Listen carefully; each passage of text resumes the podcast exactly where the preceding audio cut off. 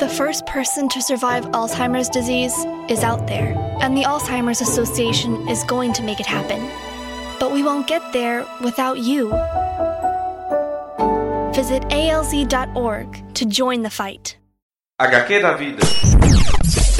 Seu podcast sem padrinhos.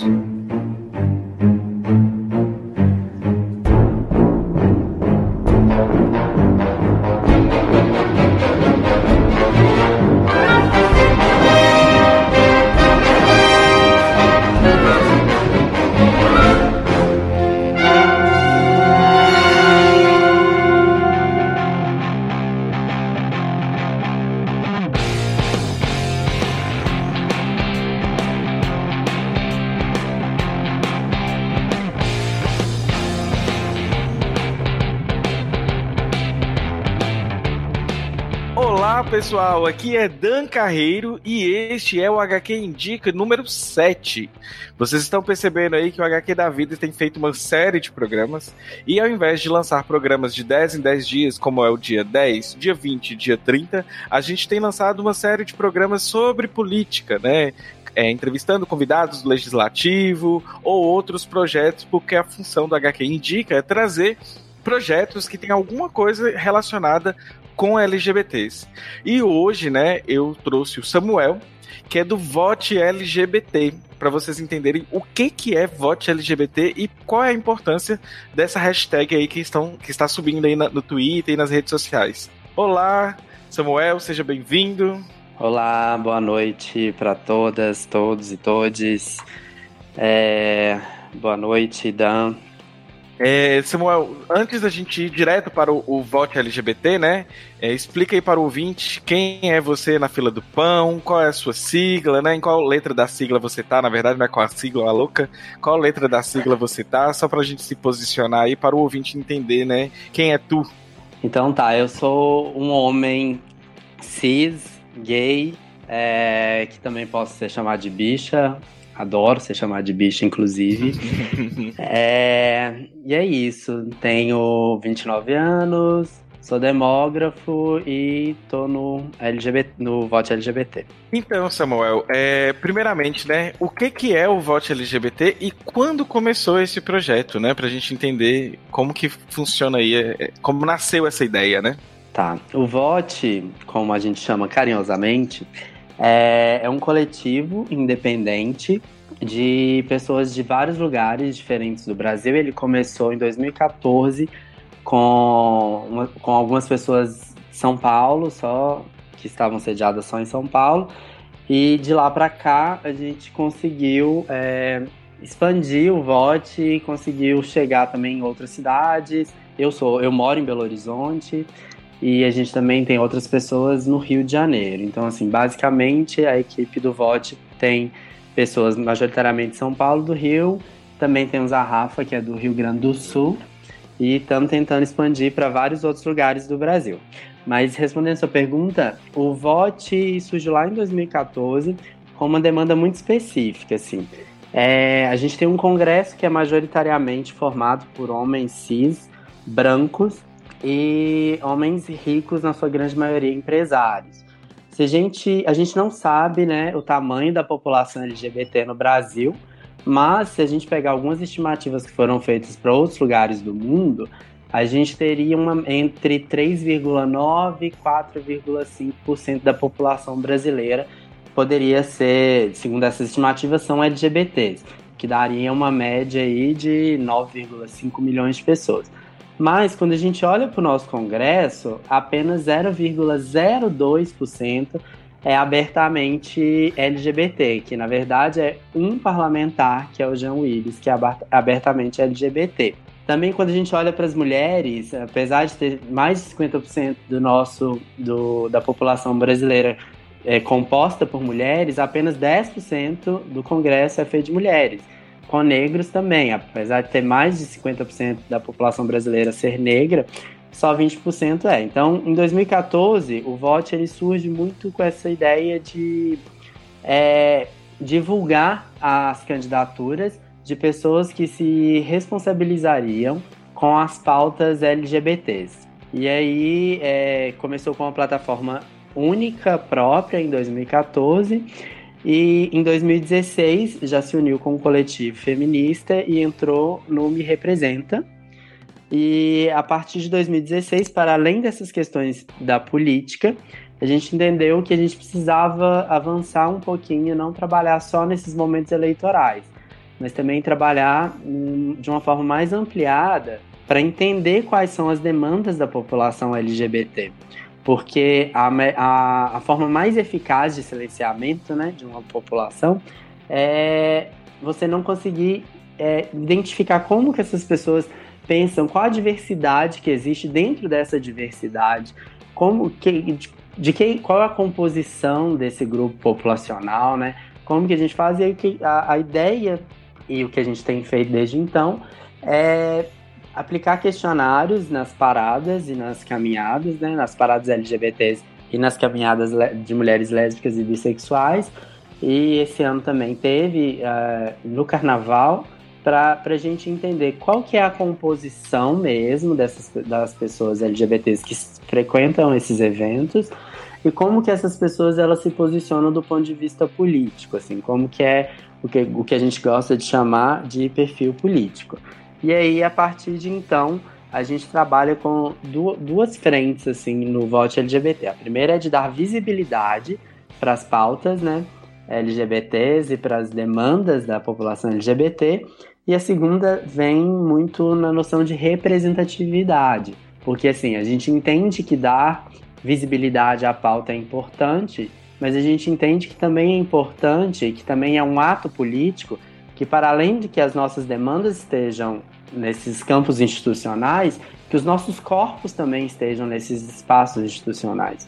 Que nós também ocupemos esses lugares na, na política como um todo e na política institucional como um todo, e que estar ali também é um ato político, para além das nossas questões. Por quê? Porque para mesmo que a gente esteja falando de algum é, de alguma pessoa que não é LGBT, mas é aliado da causa, e por mais bem intencionada que essa pessoa seja, por mais engajada que essa pessoa seja com a questão LGBT, ela não sofreu na pele coisas que nós LGBT sofremos. Então, assim, a gente sabe que quem passa por algumas questões é, tem uma dificuldade maior de negociar e de, de, de abrir mão de algumas demandas quando você sentiu na pele o, o quão doloroso é a, a invisibilidade, o quão doloroso é as, as pequenas violências que a gente sofre desde pequeno e que são naturalizadas pelas nossas institucionalidades. Então, assim, a gente entende que é importante que tenhamos também LGBTs na política. Então, a partir não só a gente trabalha para dar visibilidade para para as pessoas que, def, que defendem e que se comprometem com, a, com as demandas LGBTs, mas também para dar visibilidade para candidaturas de LGBTs, porque a gente entende que é importante também ocupar esses lugares com os nossos corpos. É mais ou menos isso. Todo mundo que eu tenho entrevistado, né, a gente percebe que é difícil o LGBT votar em LGBT. Então, por exemplo, hum. historicamente nós temos Clodovil, que eu vou tentar colocar isso da melhor maneira possível, né? Que historicamente, mesmo sendo abertamente gay, ele era um gay que caía dentro daquele papel de subalternidade, dentro do, da heteronormatividade, né? Então ele, ele cumpria, sei lá, os requisitos que a heteronorma espera de um gay, né? Então ele, ele muitas vezes é, se, se dispôs e se colocou dentro deste papel. Ao passo que, ao contrário, a gente tem o Jean Willis, que não só não aceita esse papel de subalternidade, né? Que a, heteronorm... é, a cis heteronormatividade ela impõe, impõe muito, como também desafia ela e cria né, aquela imagem e, e muitas figuras odiosas pra cima dele também.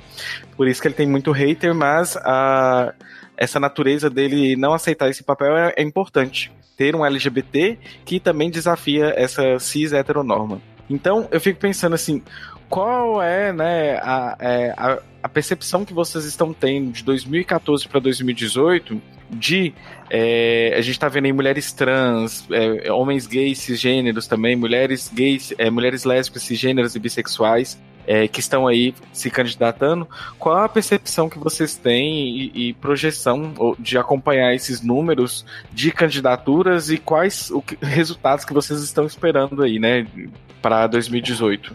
É, então, é, como você mesmo já falou aí, é, é, é muito complicado a gente a gente do voto a gente tem muita uma, uma visão mais interseccional de quando a gente fala dessas causas, por quê? Porque ser LGBT é, é mais uma característica ou mais uma identidade que um indivíduo pode ter. E aí, para, para o sistema né, patriarcal, machista que a gente conhece, foi criado, é, nos colocar numa posição de de, de, de negar as, essas identidades como uma forma de nos. De, de, de até nos dar algum benefício, algum privilégio, é uma forma muito efetiva, né? Que, que, que durante vários anos funcionou de nos apagar, porque quando, quando você vira para quando alguém, né, vira para um homem gay ou para uma mulher lésbica e fala: ah, mas você nem parece lésbica, você não precisa entrar nesses assuntos. A gente pode é, fazer com que você é, seja promovido na empresa pelo seu mérito, você não precisa ficar falando que tem menos mulher, porque se a mulher for competente ou não. Isso são, são discursos que são feitos para nos manter nesse lugar de subalterno e aceitar exatamente que ser LGBT é simplesmente uma característica que a gente tem. Mas a gente sabe também que dentro das pessoas, dentro da, da, das questões sociais, é, ser LGBT pode vir ali ligado com várias outras questões, que são as questões de raça, as questões de, de gênero e as questões de classe, e que isso pode afetar a própria visão da, do lugar em que essas pessoas ocupam. O que eu estou querendo falar com isso é o seguinte: é, a gente percebe sim que existe uma primeira leitura das pessoas de que ah, não, não tem uma necessidade de votar em LGBT, você tem que votar em alguém comprometido com a sociedade. Se a pessoa é LGBT ou não, isso não é importante a priori. E o trabalho que a gente tem feito ao longo do tempo é um trabalho também de mostrar para as pessoas que, é, através dos nossos dados, né, dos nossos levantamentos, de que é importante sim votar em LGBT e que, e que nós, LGBT, somos tão capazes como qualquer outra pessoa e que, para além da nossa capacidade, é importante nos posicionar enquanto LGBT. E isso vem de um. De um isso é um trabalho que precisa ser feito também para a gente entender. É, como que eu vou falar assim? É, para a gente entender que, que que é importante esses lugares. Então, assim, a gente sabe que é difícil, a gente sabe que isso tá, é, isso tá, isso é, faz parte de um sistema muito maior, né? Que é muito difícil da gente simplesmente, simplesmente é, vencer, assim, de um dia para o outro. É um trabalho, luta, é uma resistência, é uma resistência contínua.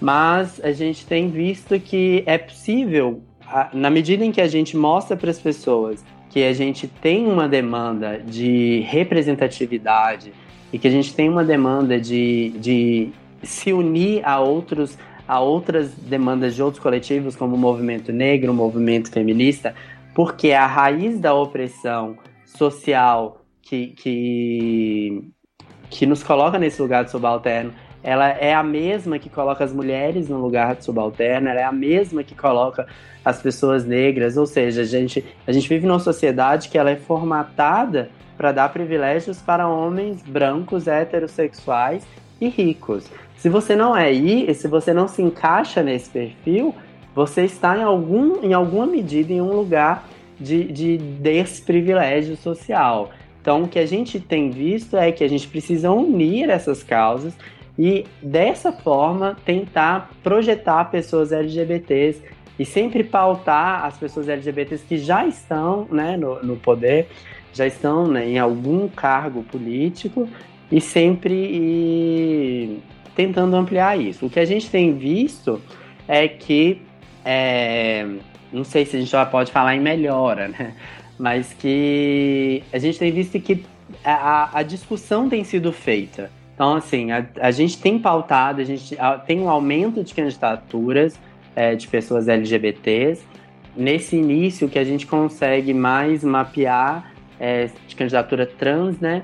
Mas é, esse ano a gente tem o Me Representa, a gente já está com os candidatos, já podem se, já podem se cadastrar na plataforma.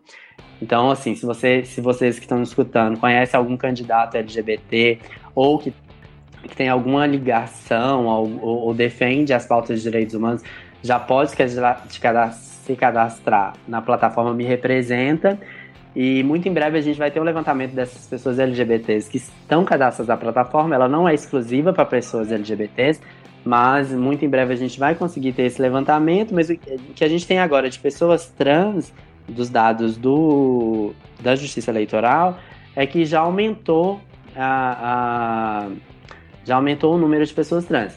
E esse aumento, ele, ele apesar de gente, dessas pessoas ainda não terem sido eleitas, a gente consegue ver um avanço institucional do ponto de vista político.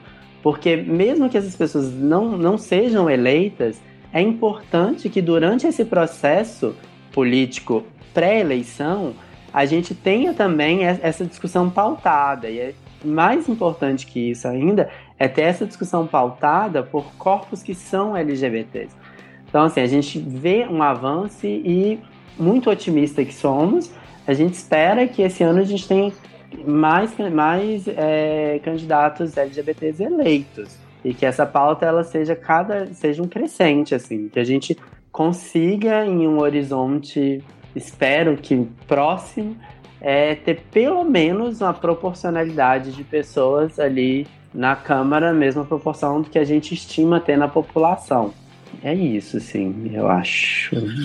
Nossa, é fantástico. Eu tô ouvindo caladinho, mas é porque eu, enquanto você vai falando, eu vou refletindo dos impactos e da importância deste trabalho de vocês, né? É, é um trabalho, assim, de base e, difícil, eu acredito, mas eu vejo que vai ter um impacto positivo. Se não agora, uma hora vai acontecer. Então eu vejo que que a, a pequenos passos a gente caminha aí para alguns desfechos interessantes e quem sabe, né, a gente consegue fugir um pouco da bancada BBB, que não é do Jean Willis, Sim. né? É do Boi, da Bala e da Bíblia. Eu também queria ver contigo, Samuel, é como funciona a composição da, dos integrantes do voto LGBT, né? É, quem faz parte, existem mulheres, são, existem mulheres trans, cisgêneras, como homens trans, homens cisgêneros, como que é aí a, a diversidade na composição deste grupo, né? É, então, o, o Vote LGBT, ele é um grupo aberto, né? Então, assim, a gente tem algumas demandas no Vote e a entrada no, no coletivo, ela não é... Não tem nenhum processo é, meritocrático, como tem alguns partidos por aí, não vamos citar nomes, mas é... É, é um processo que, assim, se, você, se a gente conhece o trabalho da pessoa, a pessoa se interessa, é, é naturalmente esse processo vai acontecendo e ele entra. Assim que a pessoa entra, a gente tem demandas cotidianas e contínuas, e aí as pessoas vão ajudando no que elas sabem fazer. Ali, temos a, a nossa composição é de corpos LGBTs diversos, é, então a gente tem mulheres cis, mulheres trans, homens gays, é, bissexuais, mulheres bissexuais, mulheres lésbicas, Infelizmente a gente não tem nenhum homem trans ainda, mas estamos abertos para ter. E é um coletivo horizontal mesmo, então nós não temos um corpo diretor que toma as decisões, as decisões são tomadas e a gente tem reuniões que a gente tenta ao máximo fazer com que elas aconteçam semanalmente e sempre virtual, né? Porque estamos, estamos espalhados pelo Brasil. Então, é, a gente tem essas reuniões que acontecem onde, onde as coisas são decididas. Dentro da, das decisões das reuniões, a gente define algumas coisas que cada um vai fazer e aí as pessoas têm autonomia dado o que foi decidido para realizar as tarefas. E é isso, assim, a gente não tem. O, todas as decisões são coletivas, abertas, e é, a gente é um grupo, um coletivo aberto que agrega as pessoas na medida em que elas se interessem e que a gente entende que o trabalho delas tem a agregar e é de comum acordo com todo mundo que já participe que aquela pessoa entre. É, é isso, assim. E a gente tem, né, nas paradas, a gente tenta ao máximo é ajudar nas paradas das outras cidades, visto que não tem, assim, os trabalhos de mapeamento nas paradas é, a gente precisa de muitos voluntários sempre, mas é como você falou no início, todo, a gente tem vários desafios. Um, um desses desafios é sempre conseguir voluntários para aplicar os questionários nas paradas.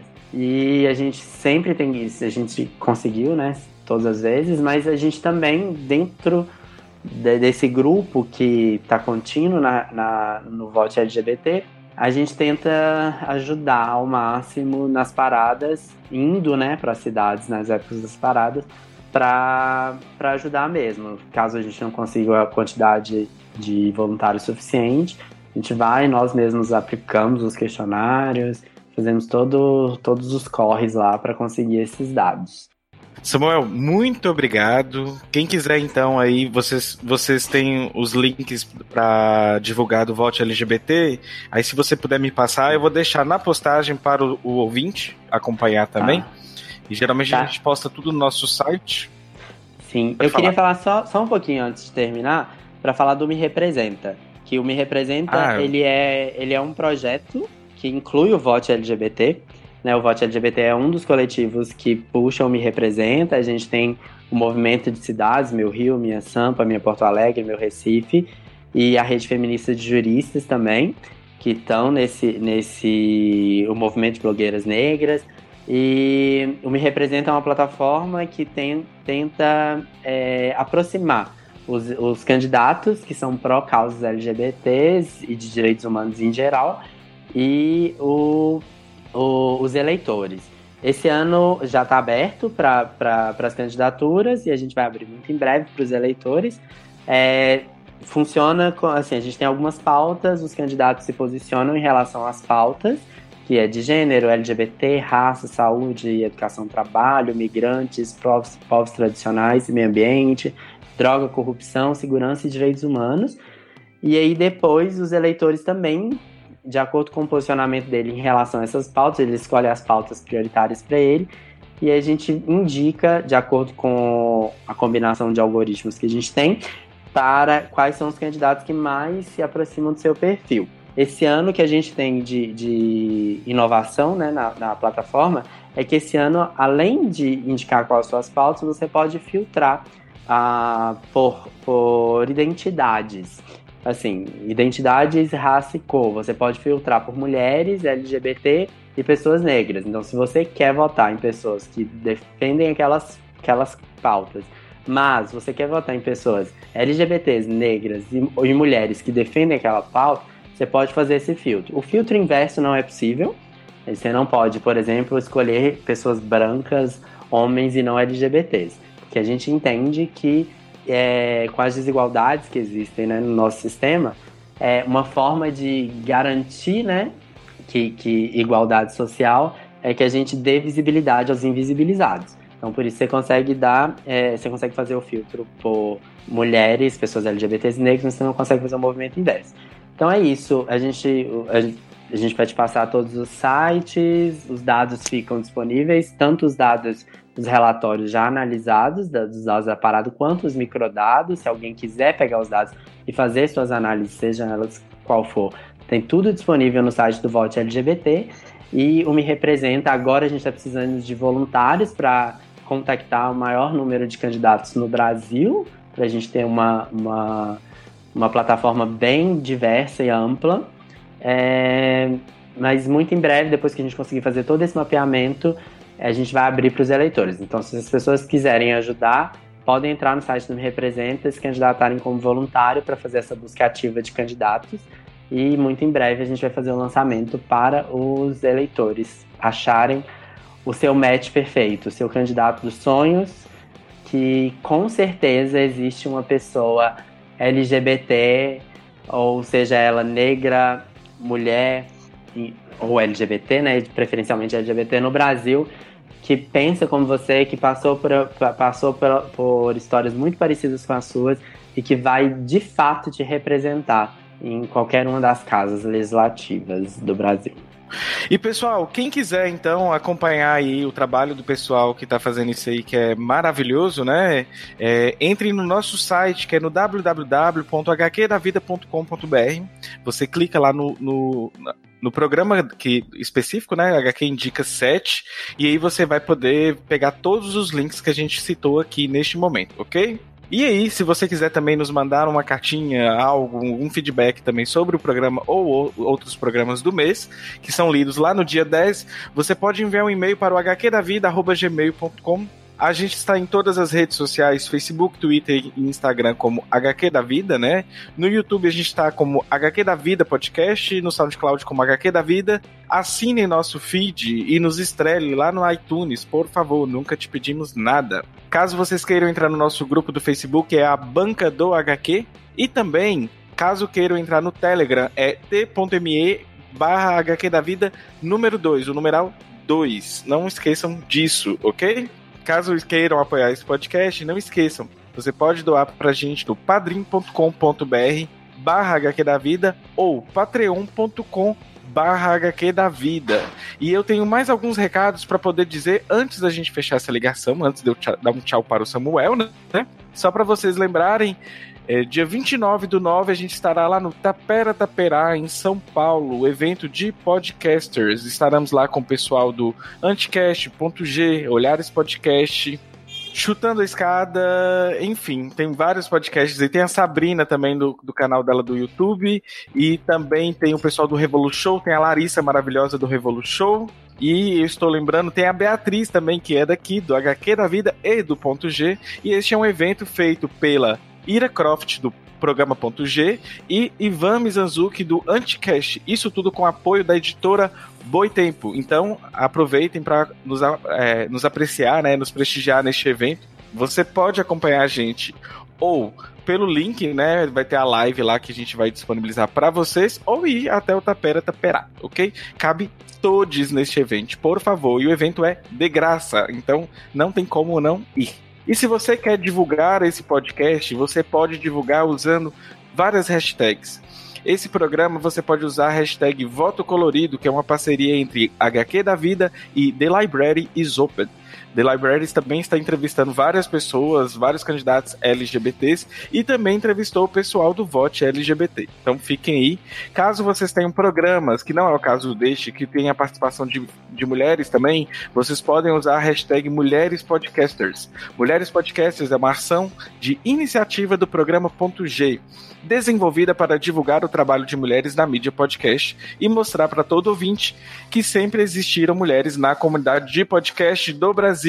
O HQ da Vida apoia essa iniciativa. Apoie você também. Compartilhe este programa com a hashtag Mulheres Podcasters e nos ajude a promover a igualdade de gênero dentro da podosfera. Enfim, né? Depois desse tanto de recado, né, Samuel? Eu agradeço imensamente a sua participação aqui no HQ da Vida. É sempre bom a gente trazer essas temáticas, sobretudo nesse ano de 2018. Eu tenho muito receio da bala BBB, né? E a gente tem que tomar muito cuidado com ela. E é um prazer ter você aqui e a gente espera que o trabalho de vocês renda frutos maravilhosos na, na, nesse ano político aí que está cada vez mais tenso, né? Hoje, 6 de setembro que a gente gravou, o programa da Via Ar, salvo me engano, em 25 de setembro. É, hoje vocês viram aí uma reação muito louca na, nas redes sociais que nos coloca para pensar, né, a que ponto estamos chegando com a violência, né? E com é, discursos sim. de ódio. Exatamente. É, muito obrigado, eu que agradeço em nome de todo mundo que é do Vote e deixo aí o apelo para vocês, gente, votem LGBT, entrem no Me Representa e ache seu candidato do coração, ele tá lá, ele vai estar tá lá, fique tranquilo que a gente vai achar um candidato maravilhoso. Vai te, a gente vai achar, não, a gente vai te indicar, você escolhe um candidato maravilhoso para você. Vamos voltar LGBT, porque essa é a única forma legítima e democrática da gente ter representantes, nossos representantes lá. Vamos votar, vamos, vamos sem, sem querer fazer aquele discurso né, do, do TSE, mas vamos votar consciente, vamos votar LGBT. Maravilhoso. E, Samuel, eu sou estatístico, depois eu queria botar a mão nesses dados de vocês, viu? Eu estou assim. Tá bom.